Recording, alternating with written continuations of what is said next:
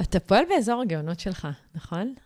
בוודאי. ואתה כאילו מכיר אותו מגיל מאוד צעיר. נכון. אתה רוצה לספר קצת? היה לי מזל מהבחינה הזאת. נכון. כבר שהייתי בכיתה ג', הבנתי שאני רוצה לבנות מכונת זמן. ככה זה התחיל. רצית לעבור לתקופות אחרות? בוא נאמר, זה התחיל קצת לפני עוד. אני, יש לי זיכרונות די מטורפים, עוד לפני שידעתי לקרוא, ככה, בגיל שלמדתי לקרוא כזה, שראיתי את הסדרה חבובוטף, לא יודע אם הדור, את מהדור שלי, אולי את זוכרת את הסדרה הזאתי, ופתאום הרגשתי, למה כל זה טוב? מה... עכשיו אני רואה את זה, אחרי זה ילך לישון, מחר בבוקר ילך לגן, מה... למה זה טוב? זה משוגע של... שאלות טריוויאליות של כל ילד בגילי גן. בדיוק, כן. מהי משמעות חיי? הסתמיות הזאת שיגעה אותי, ואני חושב שזה בא משם, כי אז, במה שקרה בכיתה ג', מצאתי ספר על אלברט איינשטיין אצלנו בספרייה בבית. והתחלתי לקרוא. כי חיפשתי, אתה יודע, חיפשתי איזה משהו מיוחד, ואז איינשטיין, היה, תמיד ידעתי שזה דמות מיוחדת. הוא האייקון של גאונות. הוא האייקון של הגאונות. בדיוק, בדיוק. ואני קראתי שם, אם עוברים את מהירות האור, אפשר לנסוע אחורה בזמן. Mm. כשקראתי את זה, זה כאילו נתנו לי את הגלולה האדומה לצאת מהמטריקס. זה עשה לי בום. כן, אני פתאום הזדעזע כל עולמי. והבנתי שיש משהו מעניין, לא הכל כל כך סתמי כמו שהרגשתי אז. כמו שחבובותיו סיפרו לך. בדיוק, זה לא מה שחבובותיו סיפרו לי. יש משהו מעניין במציאות הזאת. אשכרה אפשר לנוע בזמן, כמו בסרטי מדע בדיוני, זה בעצם מציאותי. יש משהו הרבה מעבר. ואז אני החלטתי שאם ככה... אתה חבר של פיזיקה. אני חבר של פיזיקה, ואני רוצה לבנות מכונת זמן. נסעת בזמן? לצערי לא.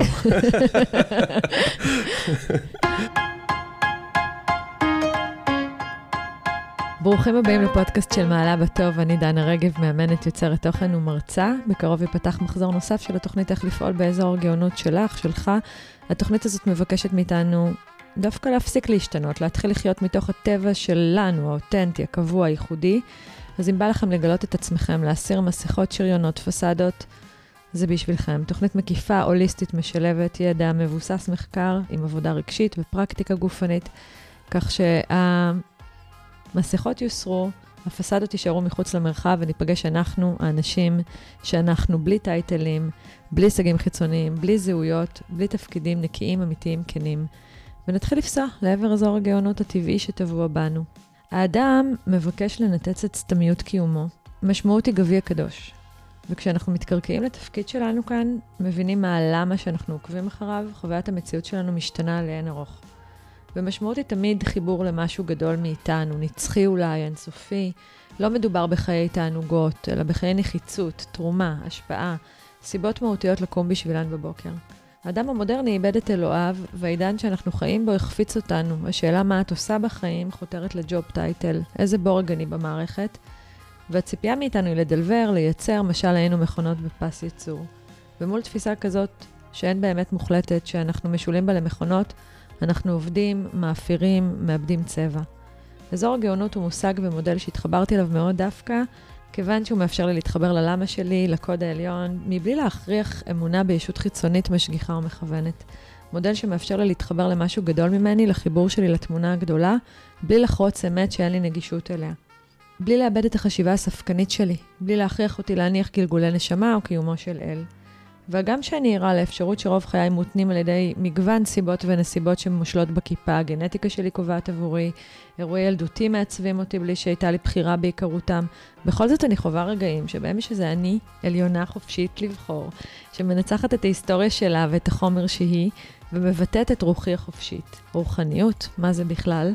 מהי רוחניות חילונית? ניר להב, דוקטור ניר להב, הוא פיזיקאי, סיים דוקטורט בפיזיקה באוניברסיטת בר אילן, פרסם מאמר שמציע תיאוריה שמבקשת לפתור את חידת התודעה, ועוסק כבר עשור במושג המבקש הגדרה הזאת, רוחניות חילונית. היי ניר, מה שלומך?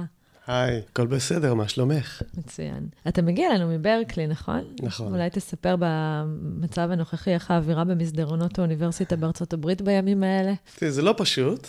למרות שאני חייב לציין שיש הבדל אה, מאוד גדול בין המחוזות שאני נמצא בהם, שזה יותר של חקר המוח ופיזיקה, מדעים מדויקים, כן, מדעי הטבע, לעומת מדעי החברה והרוח.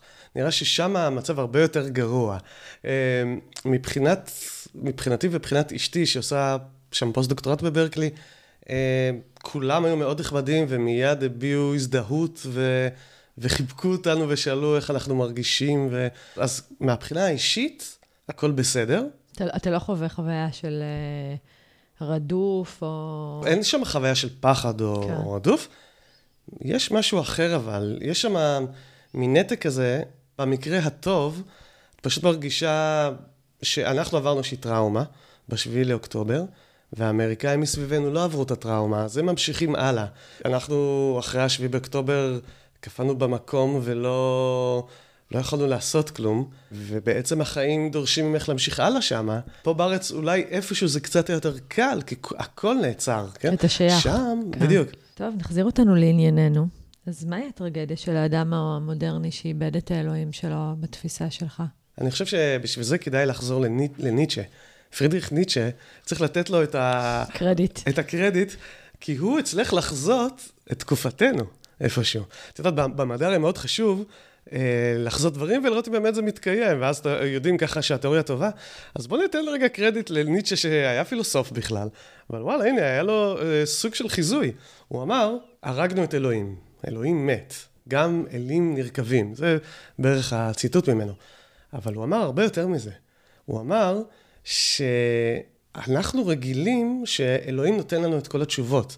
מה המשמעות, מה זה מוסר, מה טוב, מה רע. וברגע שהרגנו אותו, בגלל ההתפתחות הפילוסופית והמדעית, פתאום נמצא את עצמנו תלויים באוויר, ולא נדע יותר מה לעשות, לא נדע מה המשמעות שלנו יותר, ומה המוסר, ומה טוב ומה רע, או כמו שהוא אמר במילים יותר אה, פיוטיות כאלה, הוא, הוא אמר, לא נדע יותר מה למעלה ומה למטה, מה ימין ומה שמאל, האם יום עכשיו או לילה עכשיו. הכל יתערבב לנו ולא נדע מה לעשות.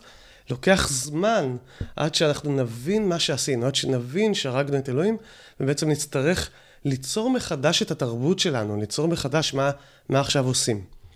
ואני חושב שהוא מאוד צדק בזה. הוא אמר את זה בסוף, בסוף המאה ה-19, ואפשר לומר שמאז ועד היום, אנחנו במסע ארוך לנסות להבין מה עכשיו. כן, אפשר להגיד שברגע שהאדם המודרני איבד את אלוהיו, הוא נשאר רק עם עצמו. הוא נשאר רק עם עצמו, וגם זה ניטשה אמר, שאולי בסוף מה שיקרה, אנחנו נצטרך להמליך את עצמנו כן, כאלוהים, כתחליף. האגו שמנצח על ה... כן, נכון, it's all about me, מה אני צריך, איך אני יכול להיות מאושר.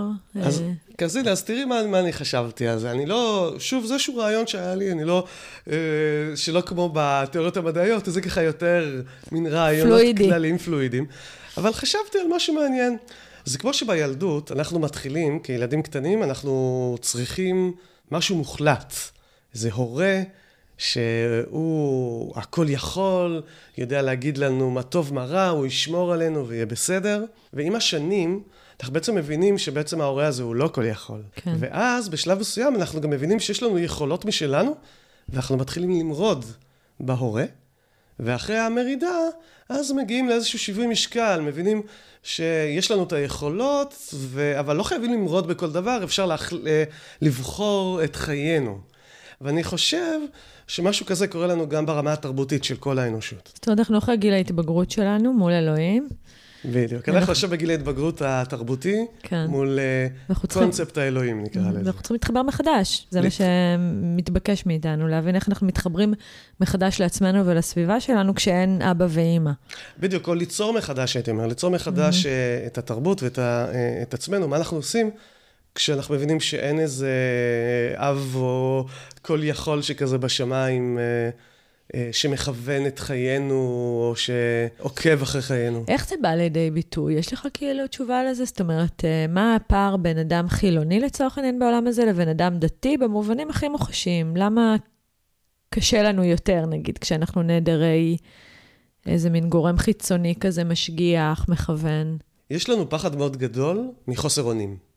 הפחד הזה כנראה מגיע מהמוות, מזה ש... אנחנו לא רוצים למות מן הסתם, וזה חוסר אונים מאוד גדול, כי אנחנו יודעים, יש לנו ודאות מוחלטת שנמות בסופו של דבר, ואין לנו מה לעשות עם זה. אז הנה, יש איזה משהו נוראי כזה בסוף חיינו, בוודאות של 100%, ואין לנו מה לעשות עם זה. אז יש לנו פה חוסר אונים ענק, ואנחנו לא יודעים מה לעשות איתו. ולכן אנחנו פשוט בורחים מחוסר אונים באופן כללי. אה, ואז מה שנותן איזושהי אמונה באלוהים, ואגב, זה אלוהים מאוד ספציפי, אלוהים של הדתות. אלוהים... כן, אלוהים מונותואיסטי, משגיח. אפילו המונותאיסטי זה פחות חשוב, גם אם זה הרבה אלים. Mm-hmm. השאלה אם יש כוונה בטבע, זאת אומרת, האם הדברים קורים מתוך איזושהי כוונה של איזושהי ישות גדולה, גדולה, כולל החיים שלנו. זאת אומרת, האם יש איזושהי כוונה בחיים שלנו שאנחנו לא רואים אותה? כן. והאם יש מישהו שבוחן לב וכליות, ושבאמת אכפת לו מאיתנו, בעצם כמו הורה. ולמה זה טוב? למה זה עוזר לנו? כי גם בתור תינוקות אנחנו חסרי אונים. ואז אנחנו באמת חייבים את ההורה, את ההורים, שישמרו עלינו וידאגו לנו, וככה אנחנו פותרים, נקרא לזה, את החוסר אונים בתחילת החיים. אחרי זה אנחנו קצת משתחררים מזה. אבל כמו שאתה רואה, לא מספיק, אנחנו תמיד רוצים את ההורה. אבל אגב, זה מעניין מה שאתה אומר, כי אם באמת אלוהים הוא תרופה נגד חוסר אונים במובנים הכי יומיומיים, תוך כדי שדיברת, אמרתי לעצמי, הוא גם בעצם, בהרבה מהרעיונות הדתיים, כמו שאנחנו מכירים אותם, הוא, אלוהים הוא גם תרופה למוות. בדיוק, אלוהים הוא תרופה. נכון שאני אפרד מהגוף שלי, אבל זה ממש לא הסוף. בדיוק. אז אלוהים הוא כבר תרופה לשני הפחדים הכי גדולים שלנו. גם מהמוות, וגם מהאי-ודאות של מה יקרה בעתיד, שגם זה מין סוג של חוסר אונים. אנחנו לא באמת יכולים לדעת אף פעם מה יקרה בעתיד. ולכן זה מים כל כך חזק שתפס כל כך. פתרון פסיכולוגי מבריק. כן. אגב, ג'ון לנון אמר על זה, אלוהים הוא קונספט שעל פיו אנחנו מודדים עד כמה רע לנו. ככל שרע לנו יותר, אנחנו יותר נזכרים באלוהים, כי הוא בדיוק, הנה, הפתרון המהיר, הקל הזה, שיש איזה הורה ששומר והכל יהיה בסדר. שאלתי על ביטויים, אני, אני רגע מביאה את השני סנט שלי. אנחנו כן רואים בעידן הזה שהאדם המודרני, אה, הוא ללא ספק חווה רמות סטרס הולכות, ו, הולכות וגדלות, גבוהות יותר. מה שבא לידי ביטוי בסופו של דבר בתחלואה, בדיכאון, בחרדה, זה מפלסים הולכים ועולים. אז אפשר לראות את חוסר האושר, ואז נשאלת השאלה, אז, אז, אז למה אתה רוצה, למה, למה שהיא תיקח את הפתרון הקל והמהיר הזה שמשקיט ומייצר uh, רווחת חיים, האמת היא כזאת קריטית, ומה אתה יודע עליה? כי יש הרבה יותר. בעצם. אפשר לשאוף להרבה יותר, ואנחנו קצת משלמים את המחיר שבמקרה נולדנו בתקופת ביניים, לדעתי. Mm. שוב, התקופת ביניים הזאת שעדיין לא בנינו אה, תשובה מספיק טובה, שהפכה לאיזושהי תרבות ונורמה. Mm-hmm. כן, אלא במין תקופת ביניים שאנחנו מנסים עוד להבין מה לעשות עם זה, כן. עם ה... אני מאוד אה, מזדהה עם זה, נורא הזה. יפה. אתה אומר בעצם, אנחנו בשלב התפתחותי, בהתפתחות הזאת אנחנו כרגע בפרידה, ואנחנו פה בעיקר חווים את הקרחות מכל הכיוונים, נכון? בדיוק, כן, נכון. כן. עכשיו, זה קצת עצוב לי, כי אני מרגיש שאני, איכשהו באופן טבעי, היה לי מזל שהצלחתי להגיע לכל מיני פתרונות בגיל צעיר, ואני מסתכל על האחרים, שאני רואה באמת את ההרבה סבל, כמו שאת אומרת, והסטרס, ואני מרגיש שאני יכול לנסות לעזור פה. כן. אני מקווה שאני יכול, כי לי זה עזר, ואז לכן אני מנסה להביא את זה גם לחברה, כי יש פתרונות, יש מה לעשות, לא חייבים לסבול, איתך. אפילו אם אנחנו בתקופת ביניים. כן. זה נותן, פשוט אז אומר שיש עלינו יותר אחריות עכשיו. אה, בגלל שזו תקופת ביניים ועוד אין משהו מובנה.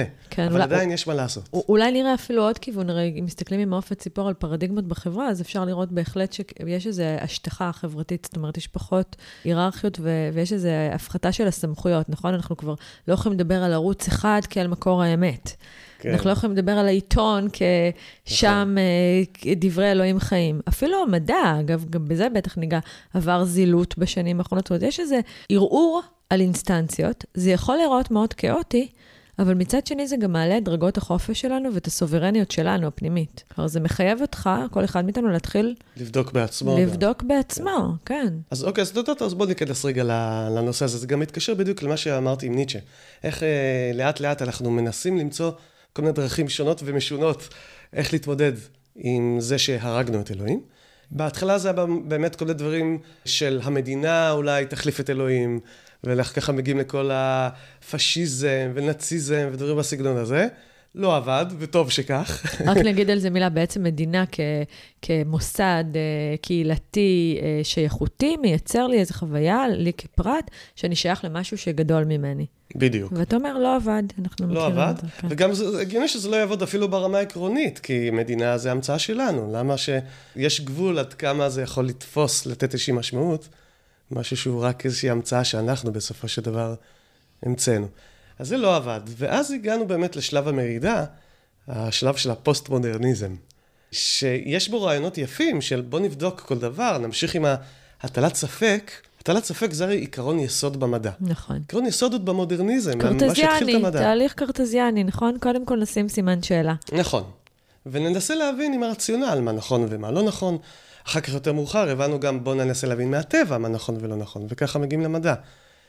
אבל אז לקחנו את הפוסט-מודרניזם קצת רחוק מדי, באופן מאוד קיצוני, של להתחיל להטיל ספק על הכל, כולל גם על, על רגע, אז האם בכלל יש אמת, האם יש מציאות, האם יש, על כל דבר, להטיל כל כך ספק עד שכבר לא נשאר שום דבר. אין אדמה, היא נשמטה לגמרי. כן, אין שום עוגן, כן. בדיוק. וכל עוגן שכן מנסים אה, למצוא, אז כבר לנסות אה, גם אותו לערער, וגם, אני חייב לציין שהניסיונות ערעור האלה, הם לא ניסיונות כאלה מוצלחים, ובכל זאת הם תפסו משום מה.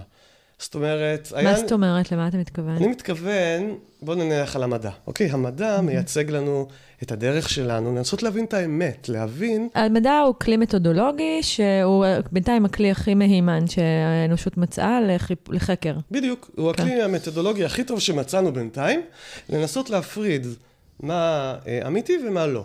אבל אז בא למשל אה, תומאס קון בשנות ה-60. עם המהפכות המדעיות ופרדיגמות. בדיוק, מבנה המהפכות המדעיות, זה השם של הספר שלו. שם הוא מציע כמה דברים, אפשר לקחת את זה באופן, איך נקרא לזה, רך, או באופן קשה. באופן הרך זה אומר, תראו, אז יש כל מיני פרדיגמות גם במדע. המדע הרי סך הכל זה גם עשייה אנושית, אז ברור שיש שם כל פעם פרדיגמות כאלה, אנחנו ניפול, נקרא לזה, לכל מיני נורמות, גם במדע, אבל כל פעם אנחנו נגיע לכל מיני תוצאות שלא נדע להסביר, ויהיה שבר, והשבר הזה יכריח אותנו ללכת לפרדיגמות חדשות. נכון.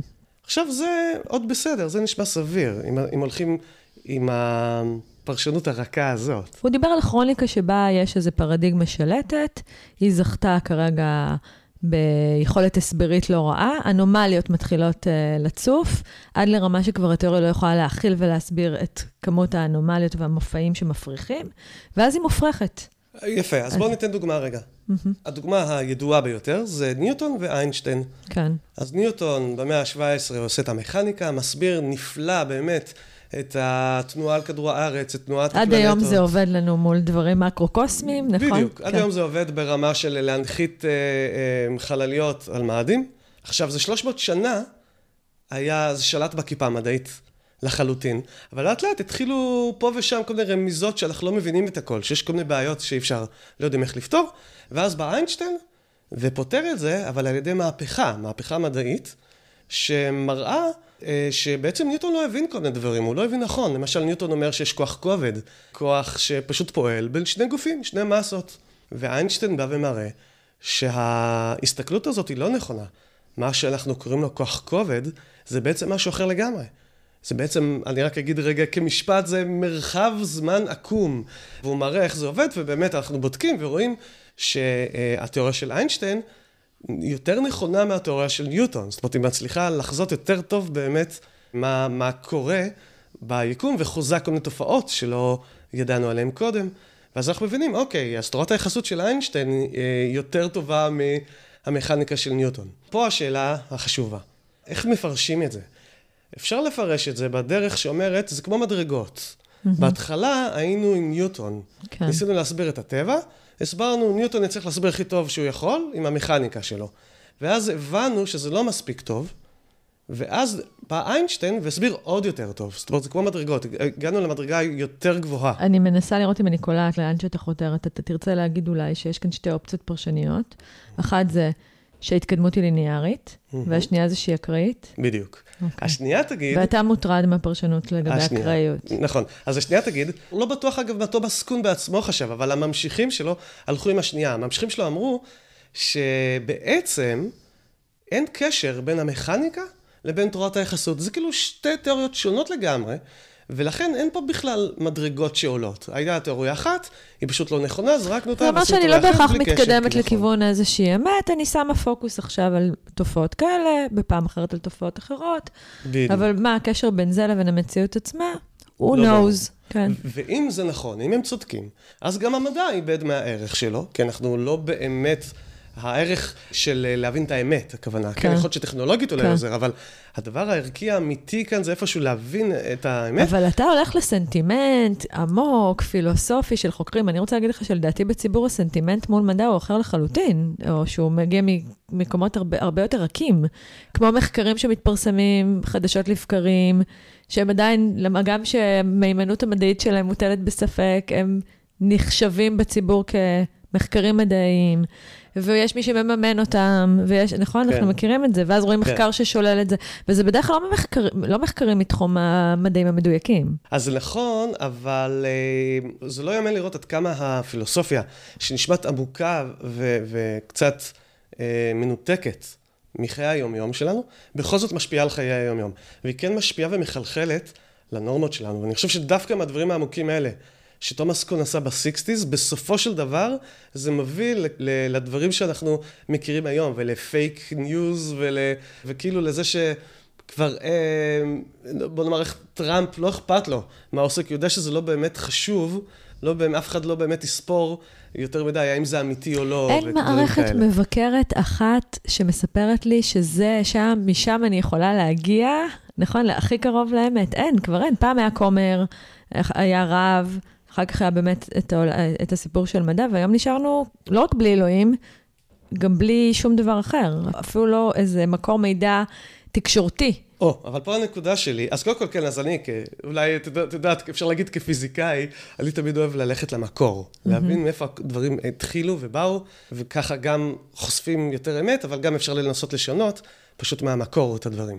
ולכן, אני דווקא מתחיל איתך בדיוק מהליבה, כן? בדיוק מתומאס קון, ומה שאמרנו, האם המדע, אפשר לסמוך עליו כמשהו שחושף אמת או לא? ואני חושב שהפרשנות השנייה הזאת שאמרנו שאולי אי אפשר, זה סתם החלפנו תיאוריה אחת בכניקה בתיאוריה אחרת, תורת היחסות, ואין כאן שום אה, מסע לעבר האמת, אני חושב שזאת פרשנות פשוט לא נכונה. הם לא עשו פה עבודה פילוסופית טובה. והסיבה שאני אומר את זה, זה כי אם תשאלי כל פיזיקאי בעצם, אפשר מאוד בקלות להראות את, ה... את זה שתורת היחסות של איינשטיין, היא באה ונבנית על המבנה הכללי יותר של הפיזיקה ושל המכניקה של ניוטון. Mm-hmm. הדברים לא מנותקים לגמרי. עדיין בתורת היחסות אנחנו מתחילים מאותם מושגים בסיסיים בדיוק כמו ניוטון, בדיוק, כן. ממסה, אני חייבת להגיד לך, אנרגיה, אגב, שאני, מרחב, השמיעה זמן. שלי עדכון, אבל זה מעניין, זה שמיעה, הייתה דווקא ליניארית. זאת הייתה השמיעה שלי. זאת אומרת, אני כן, בתפיסה שלי, אתה, ברגע שהאנומליות מתגלות, תגיע תיאוריה אחרת שתנסה להכיל גם את היכולת ההסברית של התיאוריה הקודמת, וגם תכניס פנימה את האנומליות, ש... אז, אז זה חייב להיות ליניארי in a way. זה מצד אחד יש פה אה, דרך שהולכת ומתבספת, מתבסף לנו בדיוק. מידע, זה לא נכון שאנחנו פשוט זורקים הכל ומתחילים מאפס. מתבסף מידע, מה שאבל אה, כן נכון זה שבחלק מהמידע אנחנו מבינים שהוא לא היה נכון, ושאנחנו כן עכשיו חודרים עוד יותר לעומק ומבינים עוד יותר טוב מה נניח ניוטון לא הבין. יש מעבר חלק בין הדברים. אנחנו יודעים מה לעשות כדי להגיע מתורת היחסות חזרה למכניקה. אנחנו מבינים איך המכניקה היא רק מקרה פרטי של המציאות, של... שמוכלת, מוכל בתוך התיאוריה שמוכל בדיוק. בתוך תורת כן. היחסות. עכשיו, ברור גם שתורת היחסות היא לא סוף פסוק. ברור שלא, ש- יש עכשיו כן. חור גדול בפיזיקה, מה עושים בין הדברים הקטנים לגדולים, אבל לזה לא ניכנס היום. נכון, אז ברור, ולכן אבל, עכשיו זה בסדר, אז זה אומר שיש פה מדרגות, ואנחנו כן אה, לאט לאט חושפים את המציאות שלנו, את המבנה של האמת, בדיוק בעזרת זה שאנחנו כל פעם עושים תיאוריה יותר ויותר גדולה, שמכילה את השער, שמבינה איפה השער טעו ואיך אפשר לעשות את זה יותר טוב. רגע, בוא נחזור אבל רגע לחזרה, כי אני יכולה בכיף, מה זה לצלול איתך? זה מרתק אותי. אה, לחם חוקי, ובכל זאת, איך זה מתקשר לנושא שלנו, רוחניות חילונית? זאת אומרת, איך אתה מקשר את התהליך הזה לחוויה של האדם המודרני, שאיבד אוקיי? שנשאר תלוש, הוא נשאר נטול. אז, אז זה תהליך ארוך כזה. אז ב sixties באמת אנחנו מגיעים לעניין הזה ש, שגם אי אפשר לסמוך על המדע כדבר שחושף אמת. ואז עוד דבר שקרה בגלל הפוסט-מודרניזם, הרעיון שם בעצם זה שזה הכל נרטיבים, הכל סיפורים, ואי אפשר להגיד שיש איזשהו ערך אחד שהוא יותר טוב מערך אחר. ואז באמת את מגיעה למין סוג של רב תרבותיות, אבל מאוד קיצונית כזאת, שבאמת כל סיפור הוא... הכל אמת וכלום לא אמת. בדיוק, והכל הוא בסדר. והאמת היא שלך, ומה ששלך שלך. נכון, וככה מגיעים באמת לכל מיני משפטים לא הגיוניים כאלה, מבחינתי כמו, האמת שלי? יש אמת. עכשיו, אנחנו יכולים לבדוק אם מה שאתה או את אומרים, האם זה הגיוני או לא, האם זה אה, לפי הנתונים או לא, את מבינה?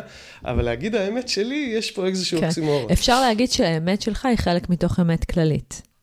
איזה... יש לך פיסה בהסתכלות. נכון, זה למשל, בוודאי. אם אני אכיר ש... את האמת שלי, שלך, של ההוא, וזה, אולי נבנה אמת אחת אובייקטיבית שהיא קשורה, קרובה לאמת, זה יכול להיות כיוון? כן, בהחלט, כן. בהחלט, בטח, כי הרי אף אחד מאיתנו לא יודע. אז יש לי חלק של האמת, זה לא שיש לי אמת שלי. נכון, יש לי נכון. פיסה מהאמת. בדיוק, כן. הבנתי איזשהו משהו, כן. ואולי זה ייחודי שרק אני הבנתי, ובואו אני אנסה להראות לכם את זה.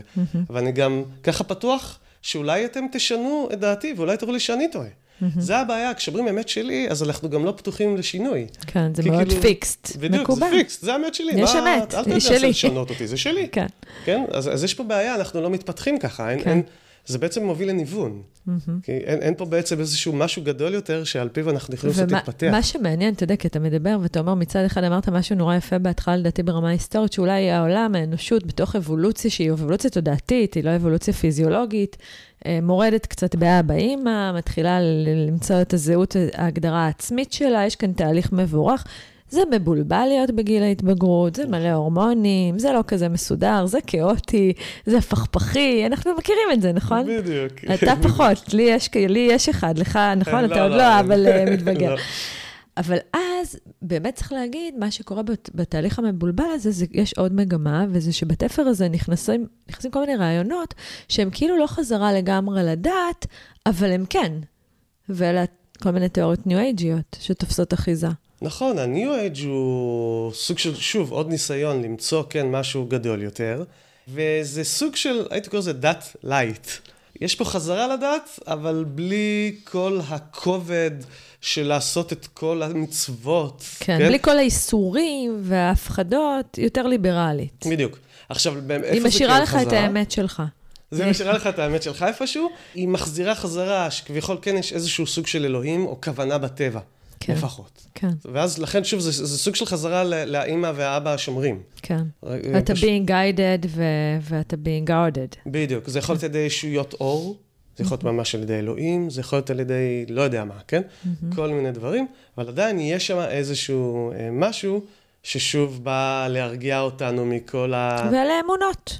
אנחנו קוראים להם אמונות והן לא ידיעות, נכון? אם תשאלי אנשים שהם אה, עמוק בתוך הדמיון, שהם יגידו, לא, לא, אנחנו יודעים, זה כן. אין כאן... אמונה, כן? הם, mm-hmm. יש, יש כאלה שיגידו ככה.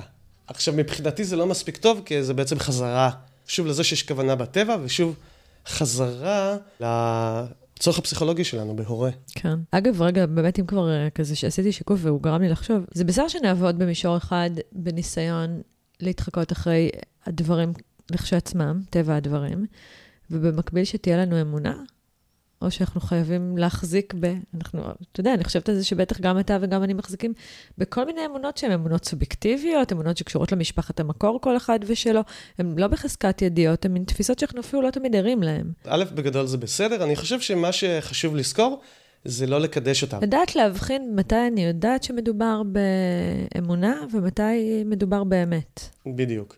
לכן אני יותר אוהב את המילה הנחה. כן. אנחנו מניחים הנחות מסוימות, כן. ובהמשך נבדוק אם הן נכונות או לא. לפי הידיעות שנגלה, נבדוק האם ההנחות שלנו היו טובות או לא. כן. שזה באמת גם בדיוק מה שאנחנו מנסים לעשות במדע. ואז אנחנו מגיעים באמת לתשובה שאתה מבקש לתת באמצעות המושג החדש, חדשני הזה, רוחניות חילונית, גם שאתה עוסק בו עשר שנים, שאם אני מבינה נכון, הרוחניות החילונית שמה דגש על הדרך, על החיפוש אחר האמת, ולא בהכרח אחרי איזו התקבעות לאמת אחת. אני חושב שהרוחניות חילונית מתחילה רגע ממקום אחר קצת. היא מתחילה מהשאלה האם יש משמעות בעולם בלי אלוהים. זה היה ככה המין... הקדמה. הקדמה או מאמר כזה שכתבתי לפני עשור, מאוד הפתיע אותי שזה זה, זה תפס מאוד. אני הגעתי מתוך אגודת הספקנים הישראלית. יש דבר כזה. באמת, אנחנו ניסינו להראות עד כמה חשוב להטיל ספק, השיטה המדעית, אבל שמתי לב שיש שם בעיה.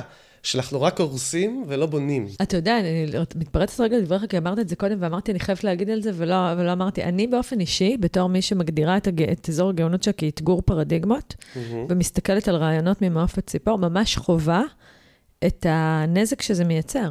זה מאוד קשה להלך בעולם עם הסתכלות על המלך הערום ולא על איזשהו מלך. כי כמו אה, שאמרת, זה, זה מאתגר או הורס יותר מבונה.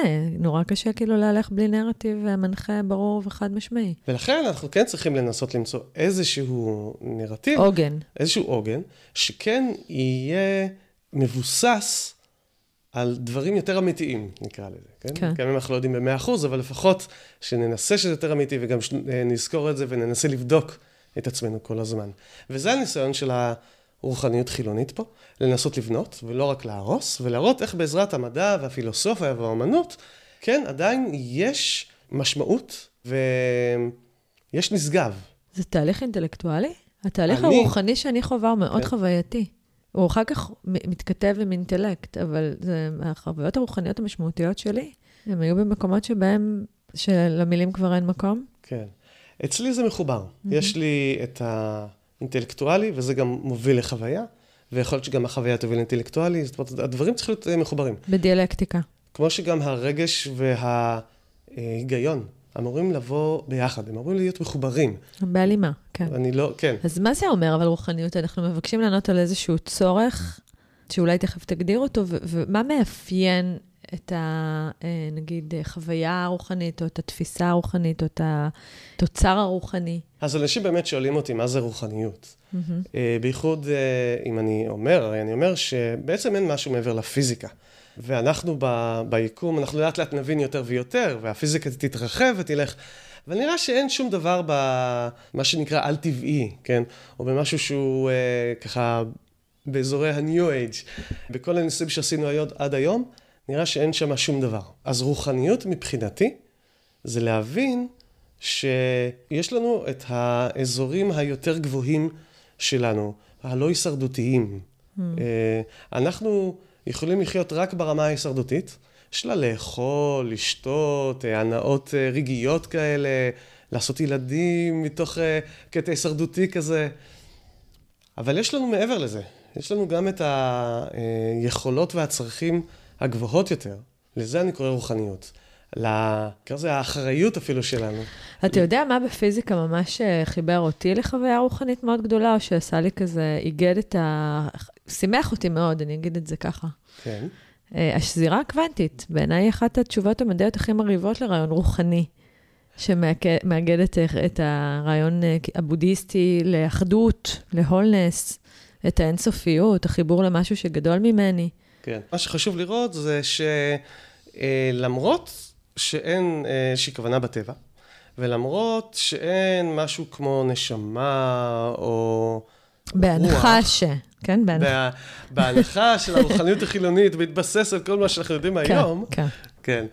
אבל זה לא אומר אז שאין משהו נשגב עדיין. יש אה, דברים מאוד נשגבים בטבע. המציאות, כמו שאנחנו מכירים אותה היומיומית, היא כמו להיות תקוע במערה של אפלטון. היא לראות את הצללים. נכון? הנה, תורת הקוונטים, למשל, מראה לנו עד כמה כל מה שאנחנו רואים זה רק הצללים של המציאות. כן. Uh, עכשיו, יש קשר בין האשליה לבין המציאות האמיתית, ואנחנו לאט לאט יכולים לחשוף אותה. וזה מה שאנחנו עושים במדע.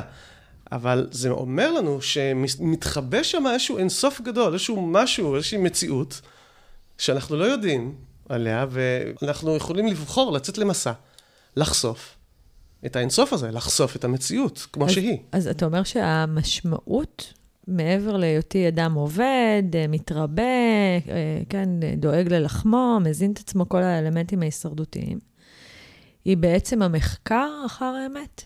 אז זה חלק אחד של המשמעות. זאת אומרת, יש, יש שני צדדים למשמעות. צד אחד זה זה. קשה לנו לחשוב על זה, כי אנחנו כל כך רגילים לחיי המערה. אבל אם לחשוב על זה שאנחנו תקועים בתוך מערה, מי היה רוצה לחיות במערה, נכון? אם באמת זה היה מאוד ברור מאליו, אני מניח שהרבה היו אומרים, יאללה, אני רוצה לצאת למסע הזה, לצאת, לראות מה יש שם בחוץ. איפה באמת אני חי? מה זה המקום הזה? נכון? רק בגלל שאנחנו מילדות נמצאים בתוך החיי המערה הזאת, אז לכן אנחנו... אז ההרגל, ההרגל קנה לו אחיזה.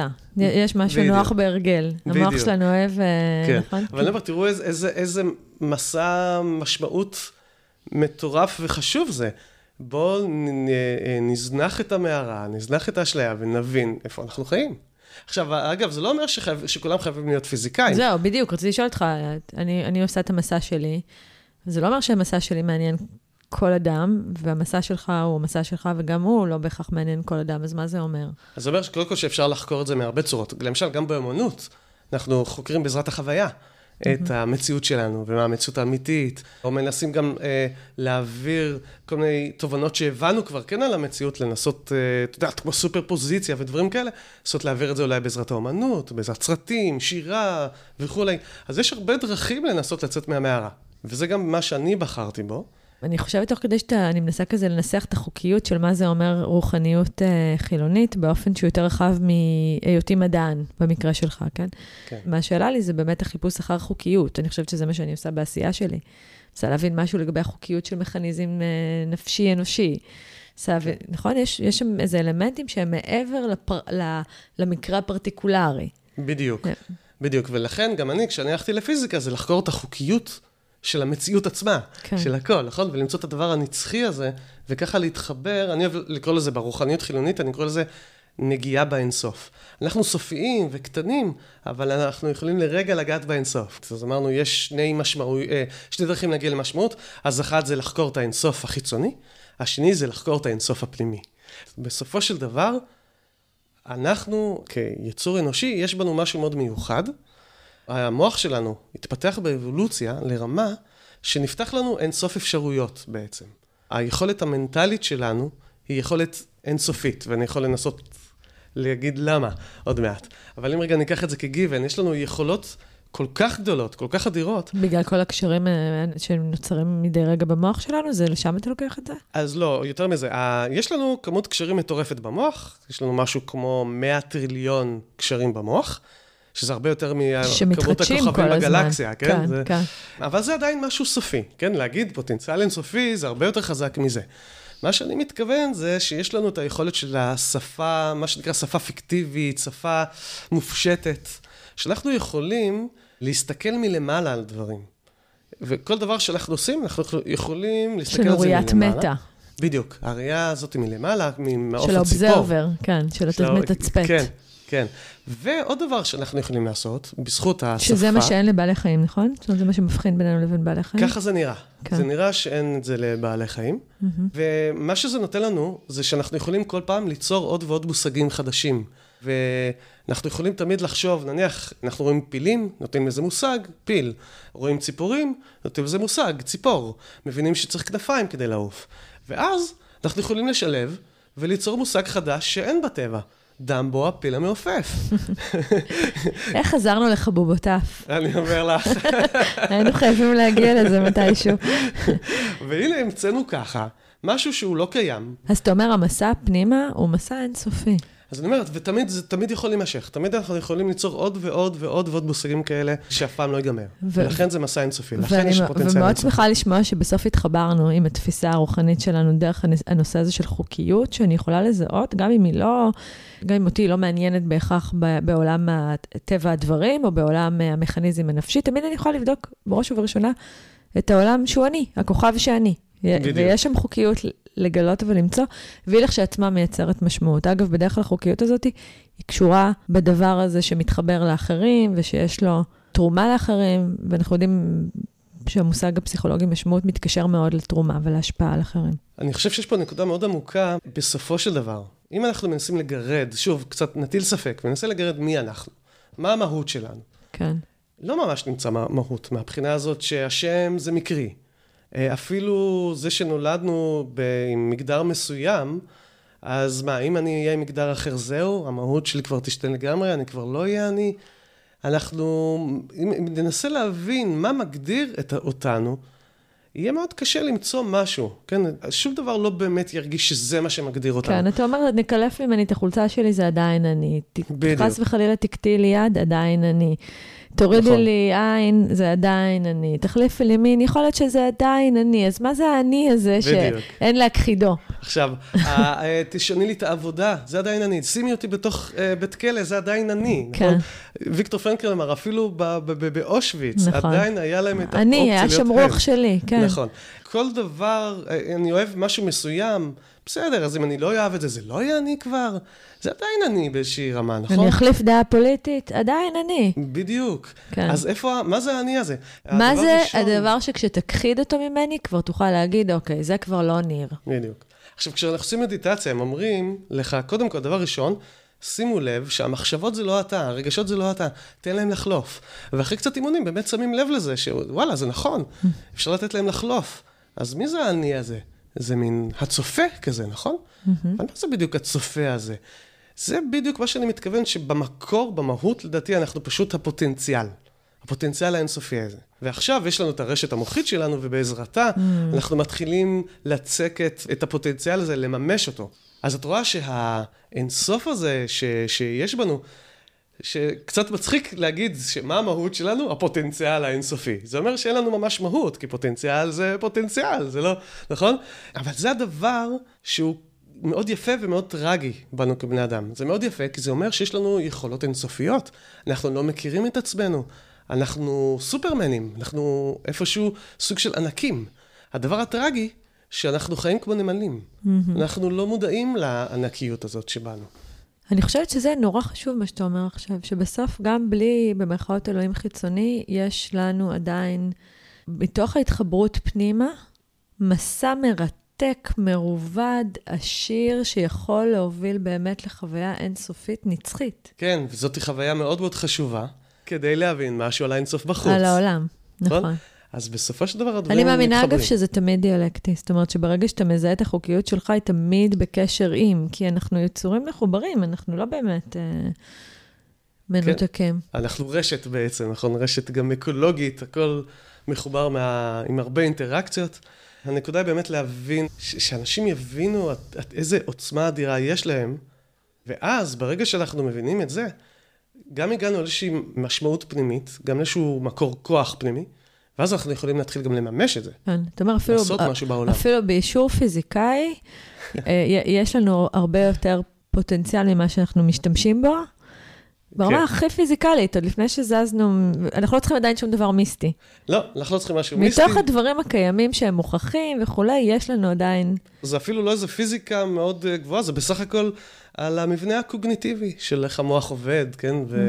והיצירה של אה, מושגים ודברים בסגנון הזה. מהמם, יש מלא חלונות שיכולים להיפתח בתוך שיחה כזאת, כי היא שיחה פילוסופית, אני חושבת עמוקה, שאפשר כאילו להתעכב בה בכל מיני רגעים ולפתוח ש... סימן שאלה, ובכל זאת מה שאותי מטריד, אה, יש בינינו איזושהי מידה, לא יודעת אפילו אם לקרוא לזה מחלוקת, כי זה יהיה יומרני מהצד שלי, אבל איזושהי שאלה שהולכת איתי. אני כן מאמינה שאם אנחנו מדברים על קווסט כזה, שבו אנחנו מחפשים את הלמה ואת החוקיות, ואנחנו... ואת המשמעות שלנו, משמעות יכולה להתקיים רק בעולם שבו יש איזושהי מידה של בחירה וחופש. גם כשאתה מדבר על משל המערה, משל המערה של אפלטון, הוא מתכתב עם ערך החופש. נכון? יציאה מהכבלים, נכון? ויציאה לאמת, גם חופש, גם אמת, אור השמש המסנוורת. נכון. והמדע המודרני מוביל למסקנה שאין לנו אף סדק חופשי. גם אם אנחנו חשים שמימוש הרצונות שלנו זה ביטוי לחופש, יבואו אנשים בחלוקים הלבנים ויספרו לנו שגם הרצונות שלנו הם מותנים. וכשדיברנו גם אמרת לי, שאלתי אותך, אתה מאמין ש-AI משוכלל, כזה עתידני, הוא... אין ביני לבינו הבדל? זאת אומרת, הוא גם הוא נתון לאותם חוקים, ואמרת לי, כן, בדיוק. אני חושב שברגע שנדע לעשות AI עם תודעה, ולפי התיאוריה שלי זה אפשרי, ונוכל לעשות לו גם, לפתוח לו את האפשרות הזאת לפוטנציאל האינסופי שהרגע דיברנו עליו. סך הכל זה משהו שבא מהמוח, זה משהו קוגניטיבי שאפשר יהיה לעשות בעתיד. אז גם ל-AI פתאום ייפתח הפוטנציאל AI הזה. משוכלל, סתם אני כזה, AI כן. משוכלל אה, יוכל אה, לשנות אה, משהו בחומרי, בחומרה שלו כתוצאה מאמונה, כמו פלצבו? אם אנחנו נדע לתכנת את זה נכון, כן. אז התשובה היא כן. כן. כי זה הכל חלק מהפיזיקה, או אז הכל איך, חלק איך מהחוקי בכלל אפשר הטבע. לדבר על משמעות בלי לדבר על אה, מידה של חופש? אז אני חושב שכן יש מידה של חופש. אני חושב שאנחנו צריכים לחשוב אחרת. את, מה שאת בעצם שואלת, זה השאלה של הבחירה החופשית. האם יש לנו בחירה חופשית או לא? צריך לחשוב אחרת רגע על בחירה חופשית. כי זה נכון שבסופו של דבר, יש דטרמיניזם, יש סיבה ותוצאה. ואז לפי זה, אם נלך אחורה מספיק, נניח למפץ הגדול, לסיבת הסיבות. סיבת הסיבות, נקרא לזה. שהיא, צריכה להיות איזושהי כוונה, לא? אגב, אתה מדבר על זה שאין כוונה. לא, למה שיש שם כוונה? אז מה, שם שום אז כוונה. מה, יש אקראיות? כן, כן, זאת יכול אומרת, סיבת הסיבות היא אקראית, ומאז יש שרשרת דטרמיניסטית. בדיוק, אוקיי. לדוגמה. יכול להיות עוד דברים, יכול להיות שאנחנו יקום אחד מתוך אינסוף יקומים. ושוב, באופן אקראי, אנחנו התפתחנו במקרה, הדבר הראשוני, המצב הראשוני של המפץ הגדול היה במקרה כזה שיכלו פה להתפתח חיים וחיים תבוניים. וביקומים אחרים התפתחו דברים אחרים. יכול להיות שיש דברים אחרים לגמרי, כן? יש כל מיני תיאוריות מעניינות לגבי איך הכל התחיל. אבל זה לא אומר שיש כוונה בטבע, לא צריך פה את ההיפותזה הזאת. בסופו של דבר אנחנו רוצים שאנחנו נוכל להחליט באופן, נקרא לזה חכם, זאת אומרת באופן שאנחנו מחליטים על פי איזשהם קריטריונים, נכון? וכאן גם תמונה הבעיה, שאני חושב שמלכתחילה לא יכול להיות מצב של בחירה חופשית. כי אנחנו תמיד רוצים, בוא נניח שבאמת יש, לא יודע מה, יש עולם אחר, יש נשמה, כן? והיא איכשהו מעבר ליקום הזה, מעבר לחוקי הפיזיקה, לחוקי הטבע, ובעזרתה אנחנו בוחרים. ואז אנשים יבואו ויגידו, הנה, הבחירה חופשית. לא, זה עדיין לא הבחירה חופשית. כי הנשמה הזאת היא חלק מאיזשהו עולם גם, גם שם יהיו חוקים איך הדברים מתנהלים, ולפי זה גם אנחנו נוכל באמת לבחור. שם אנחנו בכל זאת נפעיל איזשהו רציונל, איזשהם דברים, נכון? זאת אומרת, בכל מקרה יש איזשהם חוקים, גם אם זה איזשהו עולם אחר מעבר לטבע.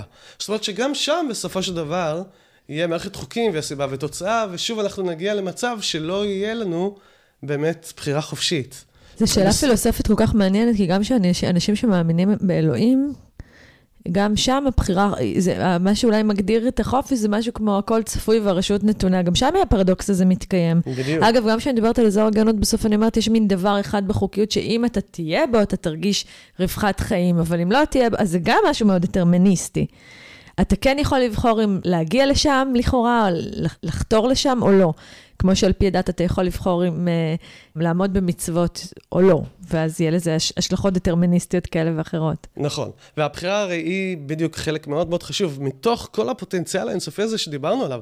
זה שיש לנו יכולת בחירה, זה אחד הדברים הכי חשובים. אבל העניין הוא שצריך לחשוב אחרת מה זה אומר בחירה חופשית. אני אומר, יש לנו יכולת בחירה.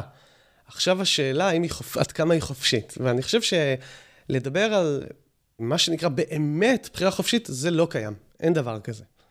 אבל... כי אנחנו נתונים לתוך מסגרת שחול, של חוקים. כן, ובכל מקרה נהיה נתונים. גם, כן. אם, יהיה, גם אם יהיו נשמות או וואטאבר. כן, בעצם העובדה, אגב, סתם, זה הכי, אני חושבת שזה מאוד אינטואיטיבי, כן, זה דברים שאנחנו מרגישים.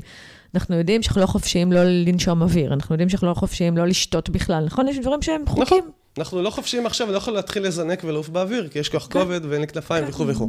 אנחנו מוגבלים מעצם ה... מוגבלים בתוך חוקי הפיזיקה וחוקי הטבע. אז מה כן? בואו נחשוב אחרת על בחירה חופשית. בואו נחשוב על זה כעל ספקטרום. לא כעל יש-אין, אלא כעל רצף, על מדרג.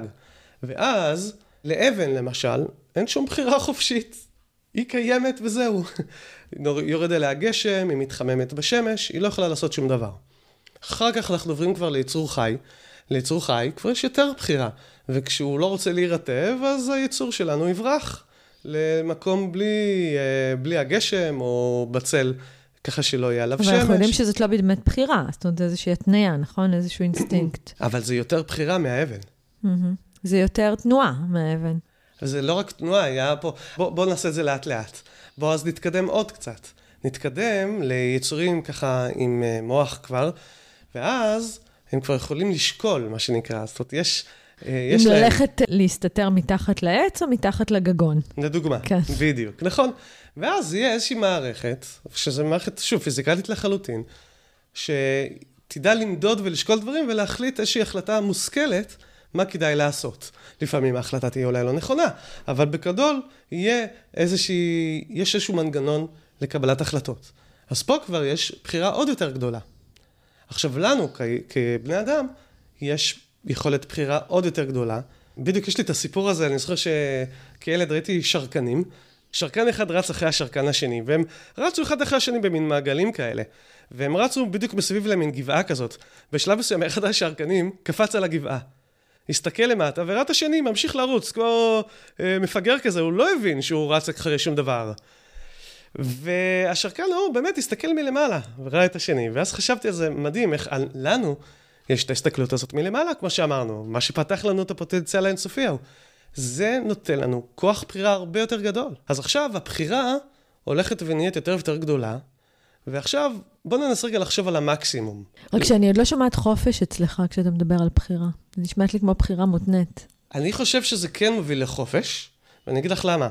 בוא נחשוב על המקסימום, מה הבחירה הכי חופשית, נקרא לזה, בשפה שלי, שאפשר להגיע? מה זה המקסימום במדרג הזה?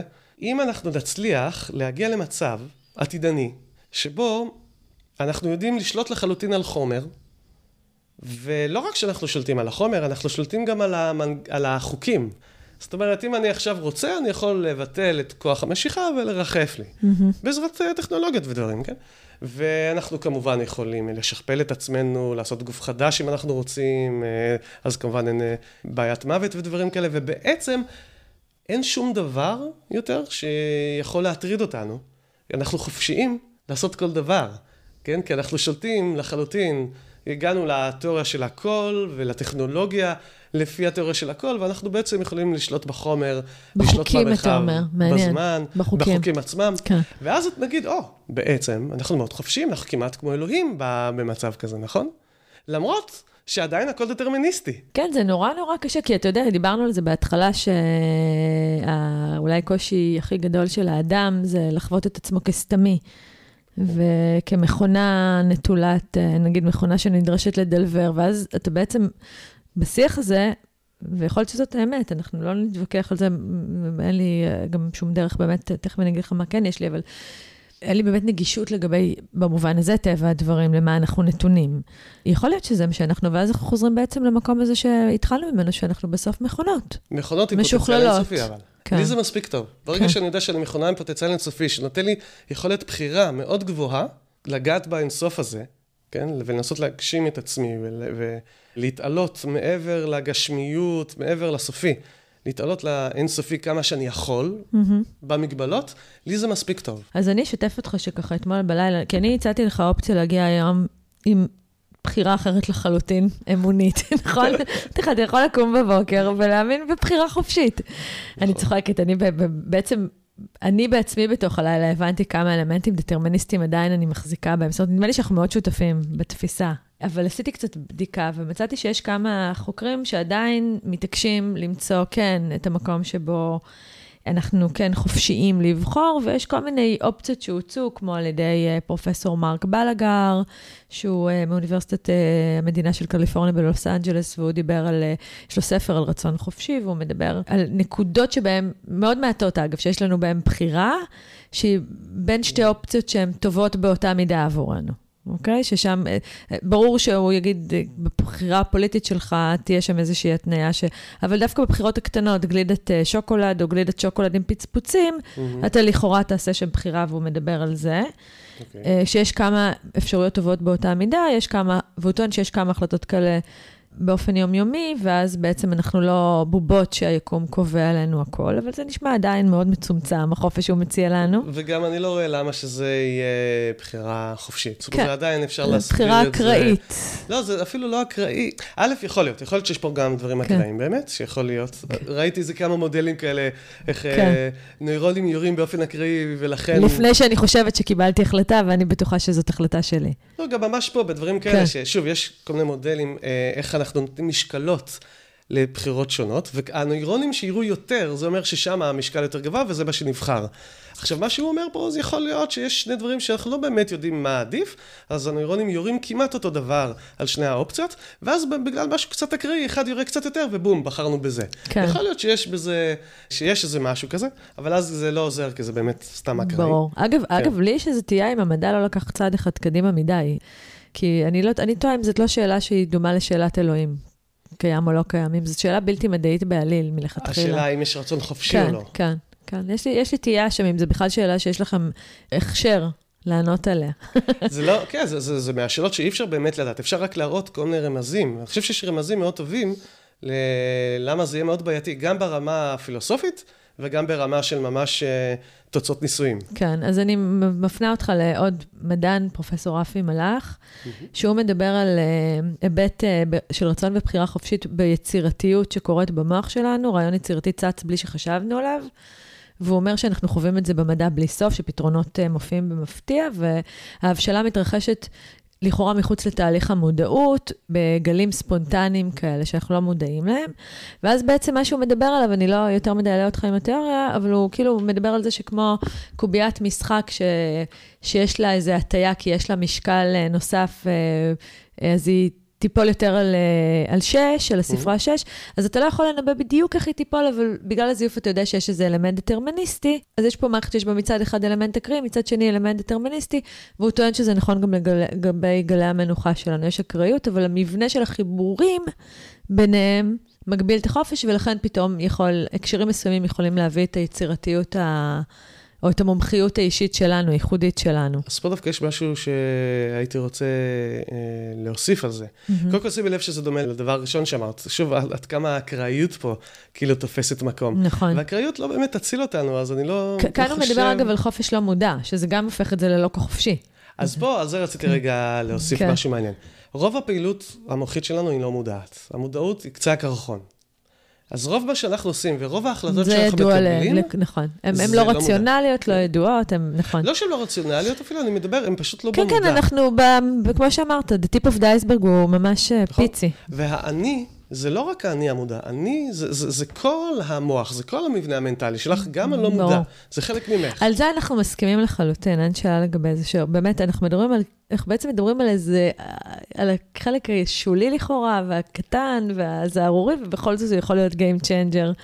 נכון. אבל אנחנו לא יודעים. את מי שאני מאוד אהבתי ואני רוצה לצטט, זה מומחה למכניקת הקוונטים, פרופסור יקיר אהרונוב. אני מניחה שאתה מכיר את השם שלו, שהוא אומר, הוא מביא משהו מאוד ענב לגבי זה. הוא חושב שאם אין חופש אמיתי, הוא...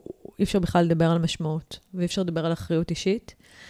והוא אומר שמה שמעגן, זה עדיין, הוא לא מצליח להוכיח חופש רצון, או, mm. או, או רצון חופשי, אבל הוא כן יכול להגיד שזה אולי פתח לאפשרות הנחרצת הזאת שאומרת אין רצון חופשי, והוא אומר שהמערכת אה, המוחית שלנו היא כל כך מורכבת שאי אפשר להעתיק אותה. אוקיי. Okay.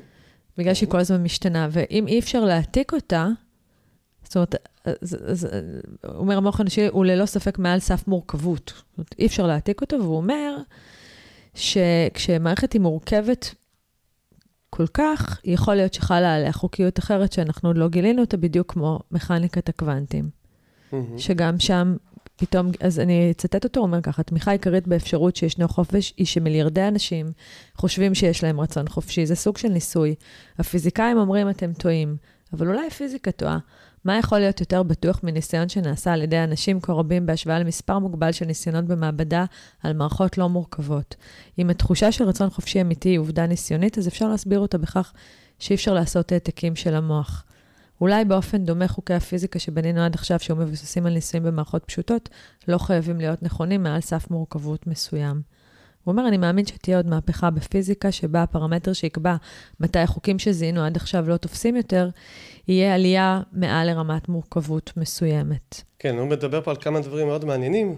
אחד מהם זה הרעיון של הפצעה, שיש אה, תופעות חדשות בטבע, שפתאום מפציעות מעל רמת מורכבות מסוימת. Mm-hmm. למשל, מים זה תופעה כזאת. זה מים מורכבים ממימן, אה, משני מימנים וחמצן. עכשיו, למימן ולחמצן אין את התכונה הזאת של רטיבות. אבל פתאום כשהם ביחד, נוצר משהו חדש. המים, והם תופסים מקום, ויש תכונה של רטיבות. כן, מעניין. אה, אז זה הפצעה. עכשיו הוא אומר, אולי יש עוד הפצעות שאנחנו לא מכירים, ואולי אחת מההפצעות האלה פתאום תוביל גם לאיזשהו סוג של אה, בחירה חופשית, משהו שהוא יותר חופשי.